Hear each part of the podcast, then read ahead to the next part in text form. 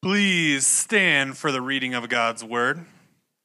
Um, we are going to be reading out of Hebrews chapter 2 this morning, which is on page 1001 in the black Bibles around the room.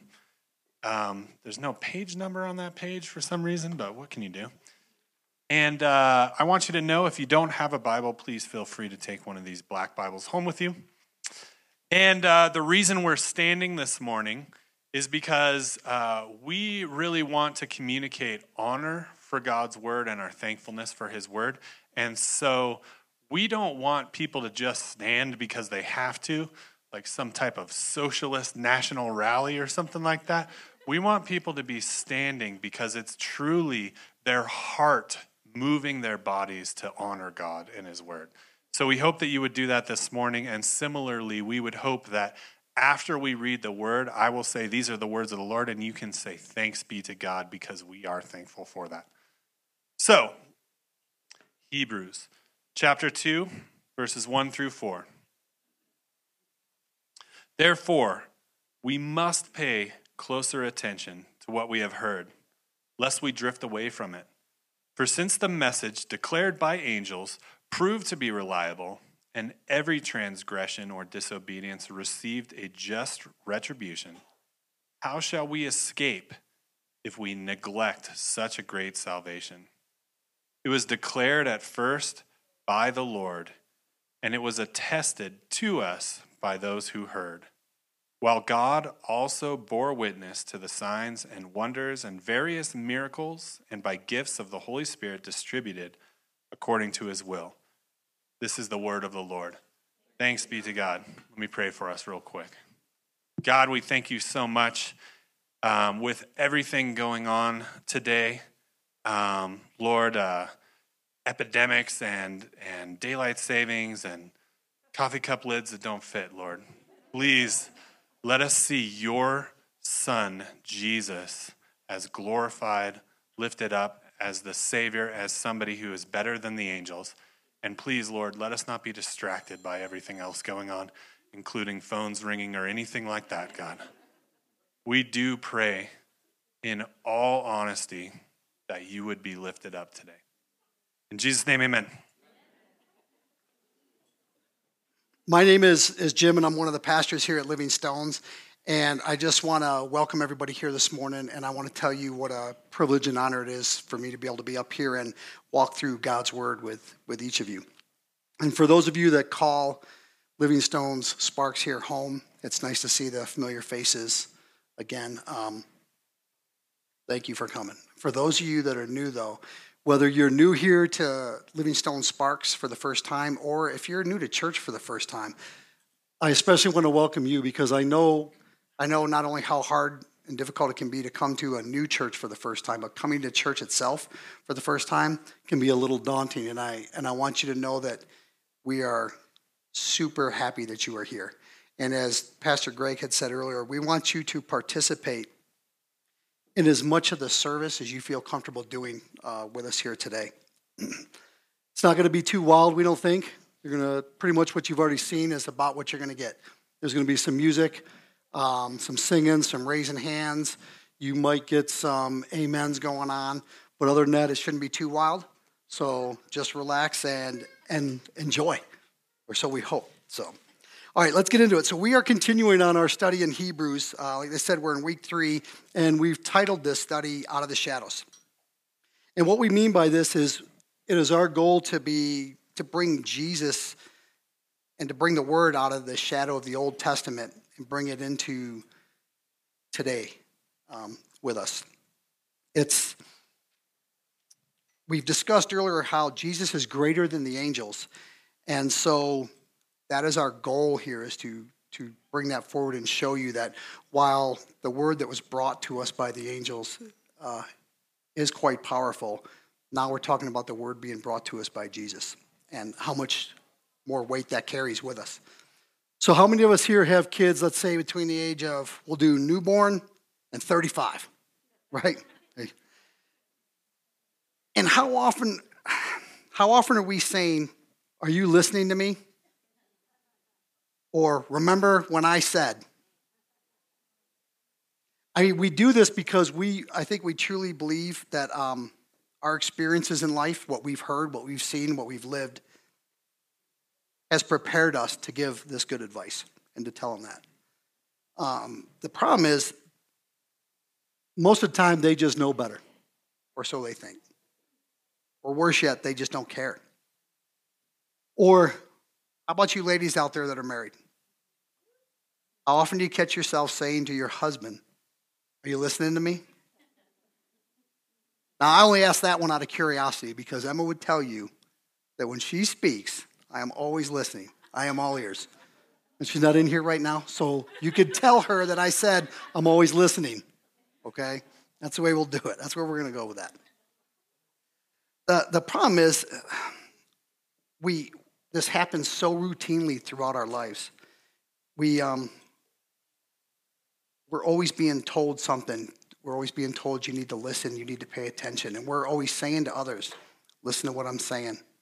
Please pay attention. That we tend to become immune to it. We don't listen to it. And the reason that this is so important today, I'll get into this in verse 1,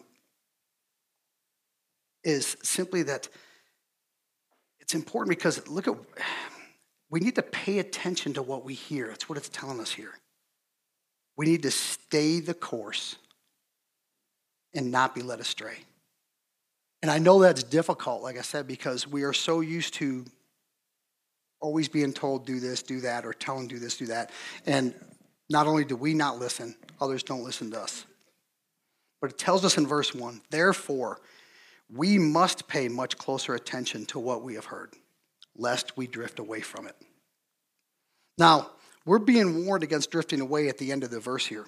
But the author's, he's not messing around at the beginning because he starts off with that word, therefore.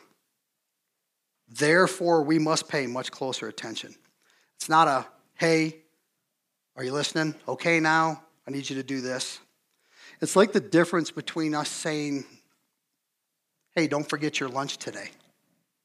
Or don't forget to take this medicine that is literally going to save your life.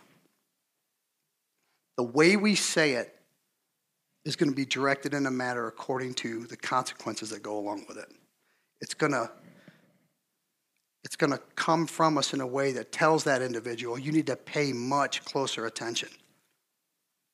And we need to remember that because what we're talking about here, this is guidance that's coming from the Lord. We learned earlier on that Jesus is superior to the angels.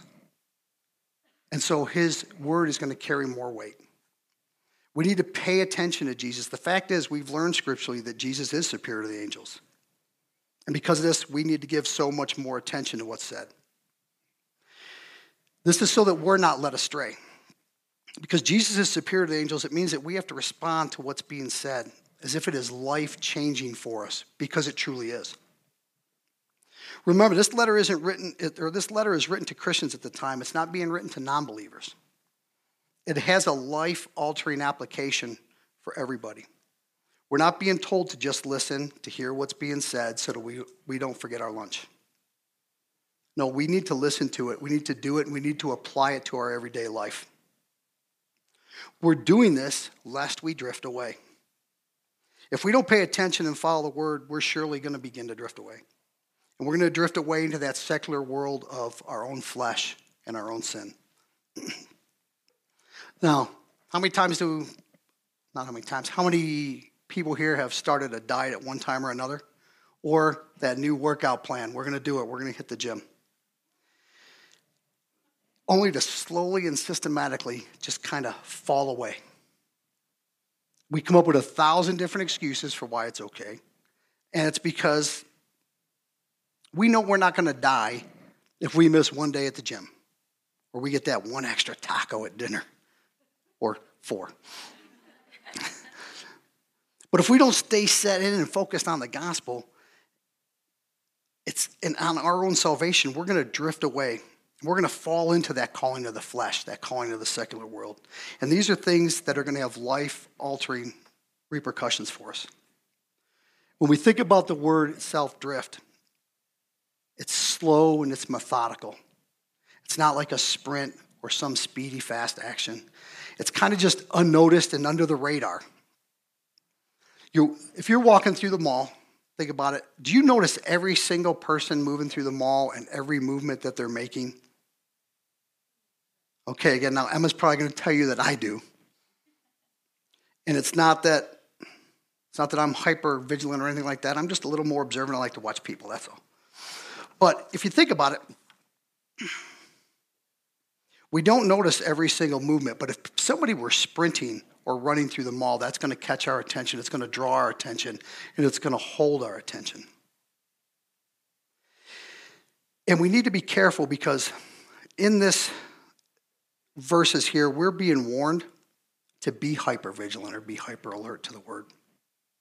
We're being warned here so that we can pay attention to the way the world is going to slowly and methodically draw us away from the word to the callings of the flesh. The word has it has true real world meaning on all of our futures. The enemy is going to use everything available to pull us away and to cause us to drift. It's going to be the bright lights, the shiny cars. I'm just too busy with life. Uh, how often does that how often does that one get to us? Maybe a beautiful beach in the summer, all the trappings of the flesh that, and sin that go along with it.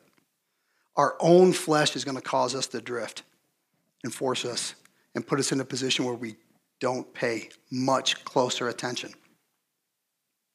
Now, many of you have heard some of the amazing stories that I've been allowed to share from my time in Iraq. And there truly were some amazing signs and even what I would call miracles at the time. But what many of you don't know is that when I got back from Iraq, when, when I first got back, I fell into that I'll call it a crime, that crime of drifting away. I spent almost a year um, active, or at least attending our church in Las Vegas. And yet, um, during that time, I wasn't praying, I wasn't spending time in the Word. And I knew that I was wrong, but I was making all the right excuses to make it okay. Things like, I deserved a time of rest. Other senior men in the church, maybe it's time that they should be feeding me and giving, and giving back to me. I'd done so much, or so I thought, over the last 15 months that I could just rest a little bit and, and relax. It'll be all right. Until I was at a point where I had realized I had just been slowly and completely drifting away. It happens all too often, and we give it names like burnout spirits dried up. If only God would speak to me and guide me. Yet here I was, I wasn't even asking Him to speak to me or to give me guidance. Here I was pretending. I was making excuses for following my flesh and for drifting away. I was letting my boat slowly drift across that, that lake of sin and acting like I was the one that had been wronged. But it was me ignoring the word of the Lord. It was me that was choosing to just drift away in sin, and I was not glorifying God like I knew I should have been. Now, the reason I'm telling you this is because the one thing I can see now, while looking back on that, is while all that was going on, not only did I not talk to God, I wasn't talking to anybody about it, but also no one called me on it. I was fairly well respected within the church.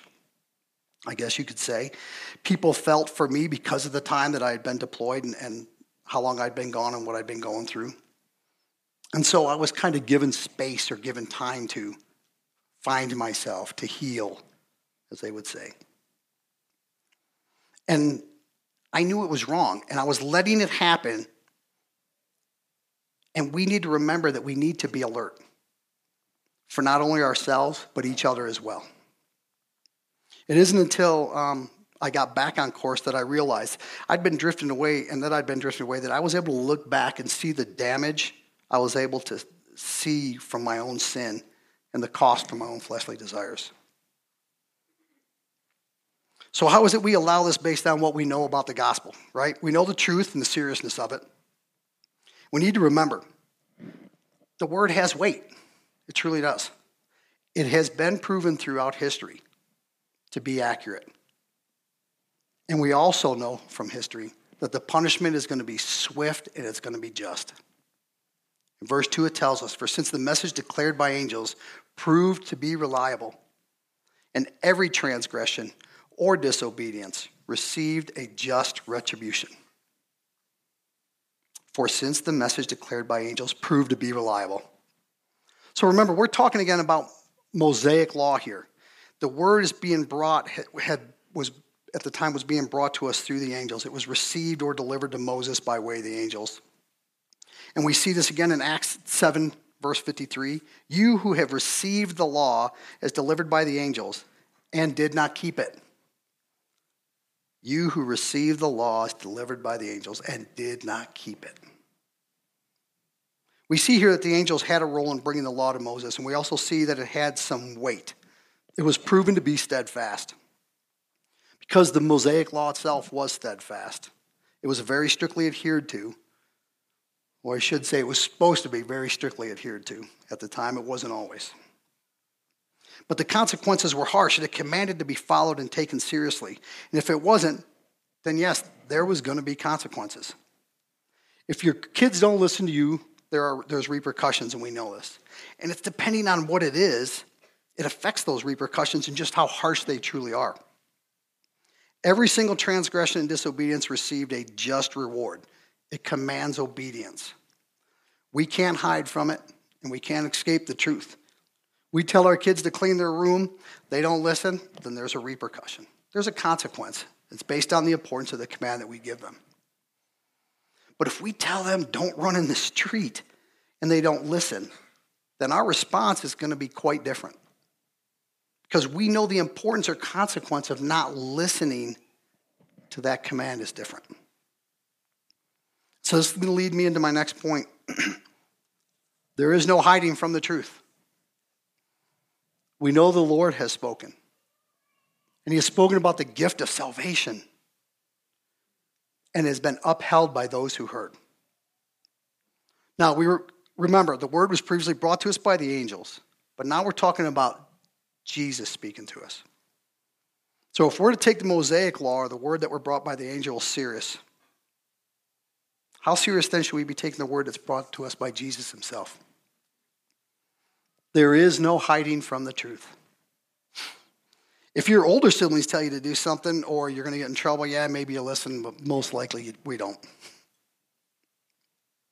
But don't you think your parent telling you personally carries more weight with it more consequences? The Son is proven to be so much greater than the angels. And so his word should then be regarded as greater. The greater the person, the greater the word. And so the greater the condemnation also if we ignore it. and what is it that we're ignoring? Think about it. We're ignoring his salvation. I want you to think about that for a second.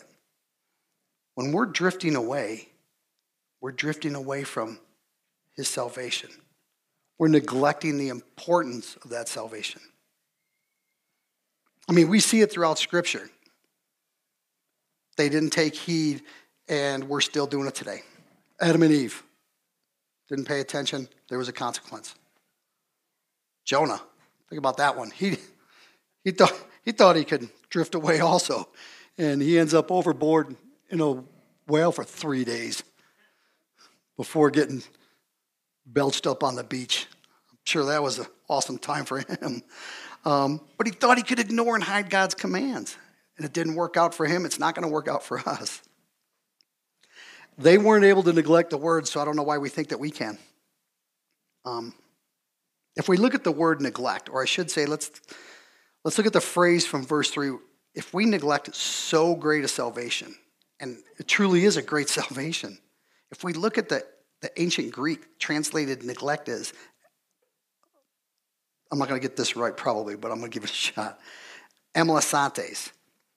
And we see the same neglect referred to in Matthew 22 5, where he's talking about the, the parable of the wedding feast.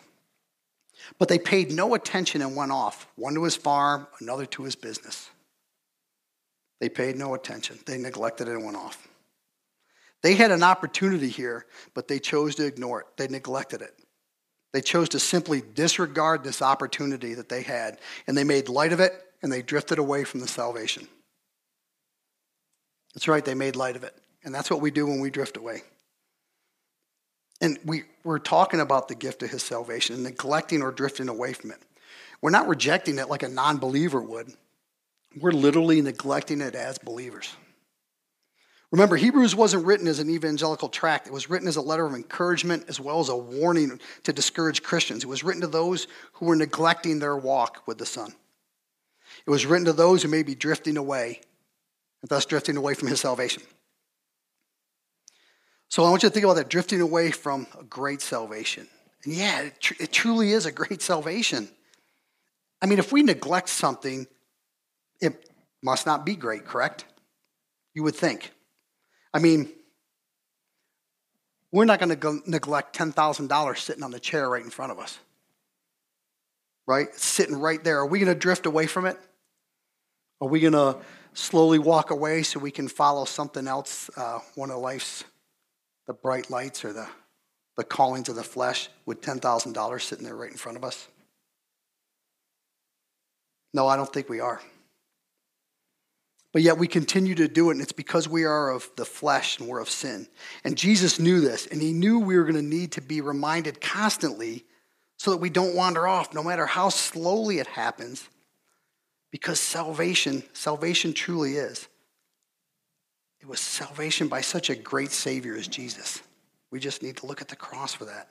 It was salvation that was at such an awesome and great cost. It was salvation at the cost of our sin. So why do we so why do so many of us neglect such a great salvation and how is it how is this even possible? I'm going to give you one reason I think and, and maybe it's because often we look at our salvation as if we are receiving a gift.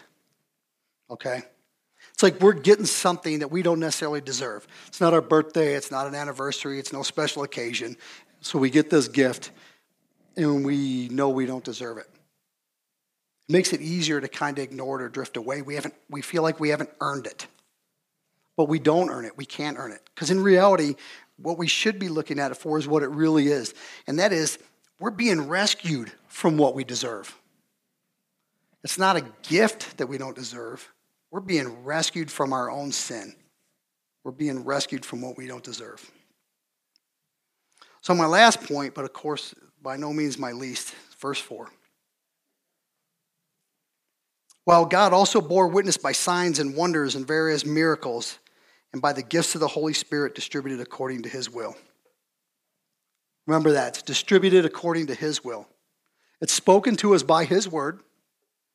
It's confirmed with signs, wonders, and miracles. It was then, it is today. It's the gifts of the Holy Spirit distributed according to his will. Now, we've covered the fact that the word has been spoken to us by him, it's been attested to us by others, the angels. We know it has weight, it comes from him directly. And he's confirmed or he confirms it to this day through various signs and miracles. And It's important to remember he does this according to his will. It's not based on command from man, not from us. We have nothing to say about it. It's not because we've begged or ordered or demanded it. It's because he has breathed it, he has willed it. Even Simon, after hearing the gospel, believed. And it says in Acts 8, verse 13, even Simon himself believed and after being baptized, he continued with Philip. And seeing signs and great miracles performed, he was amazed. As we should be. We should not only be amazed, we should remain amazed. Jesus also told us in Mark 16, verse 17, and these signs will accompany those who believe. We, as pastors, deacons, leaders, members, we need to give God something to confirm. But on the other hand, we also have to remember very carefully it's the Holy Spirit that's going to bring forth these gifts according to His will. His will only. We can't work up a general miracle. We can't pray. We can pray for one, yes, but it's not based on how much effort we put into that prayer. All too often, I think we do too much damage when we think that miracles are not happening often enough or soon enough. And so we think that if we just show a little more enthusiasm or a little more excitement about it, then we're going to get it to, to happen for us. And this is thinking and acting in the flesh. If we look at today's movies compared to 30 years ago, well, okay, some of us can actually do that without having to go back and look at, at some of those movies from 30 years ago. Um, but if we look at the effects, the difference in the effects today versus then, everything's got to be bigger, it's brighter, it's better. Everything's got to, they're trying to make everything more exciting and to keep you caught up in the time. They're just trying to hold our attention. It's so that we don't drift away from their product. They want to hold our attention onto them and away from His Word, away from His salvation. Because after all, it has no real bearing on our life if we miss a movie. Well, it shouldn't. So we need to be, we need to be sure we don't do the same thing with the gospel. Gifts and miracles from the Holy Spirit are great in and of themselves. But the gift of his of our salvation should be enough to keep us interested and on track, especially when we think about our future.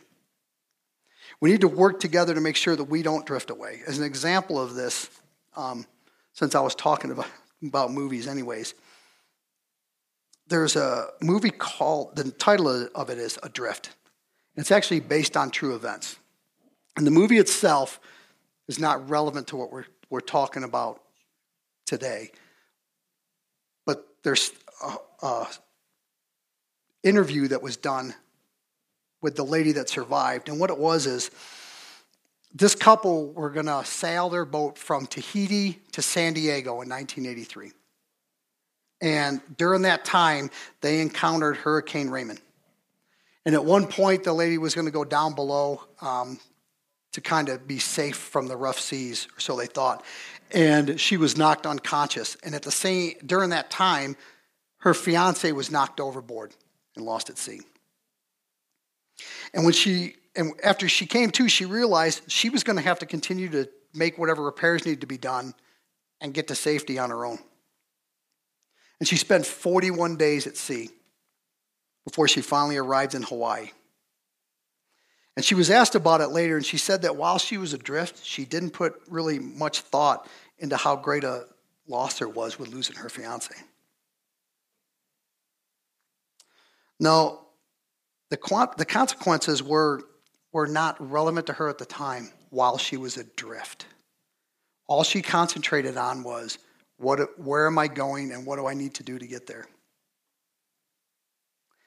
So much like when we begin to drift away from the word, we need to be careful not to let what we think is our own survival in today's world be our focus and be our only focus. We need to continue to allow ourselves we need to not continue to allow ourselves to drift within our own fleshly desires and sins. We need to remember to concentrate on our salvation and what it truly means for us in the future. We follow the word. We use it to protect each of us. It tells us in 2 Timothy 3:16, all scripture is breathed out by God and profitable for teaching, for reproof, for correction, for training in righteousness. So ask yourselves, what's worse? That we deny the gifts and miracles of the Holy Spirit or that we counterfeit them. I think both are dangerous. Both are a means of drifting away from the gospel and drifting towards our own flesh. Therefore, we must pay much closer attention. We must guard against our own flesh so that we don't drift away. Away from such a great thing as our salvation, a reliable message, because the retribution will be just and will be swift. Please pray with me. Heavenly Father, Lord, I just thank you for this opportunity today to gather in your word and to continue to grow. I ask that you, Lord, please be with each and every one of us as we go, not only about our day and the week to come, but about our lives. Help us to keep focus on, on what is truly important, and that's your word, Lord. Help us to continue to be steadfast and to not drift away. We ask you this, Lord, because we understand the consequences. We understand that the retribution will be just and it will be swift. And we pray these things to you today in the name of your Son and our Lord Jesus Christ. Amen.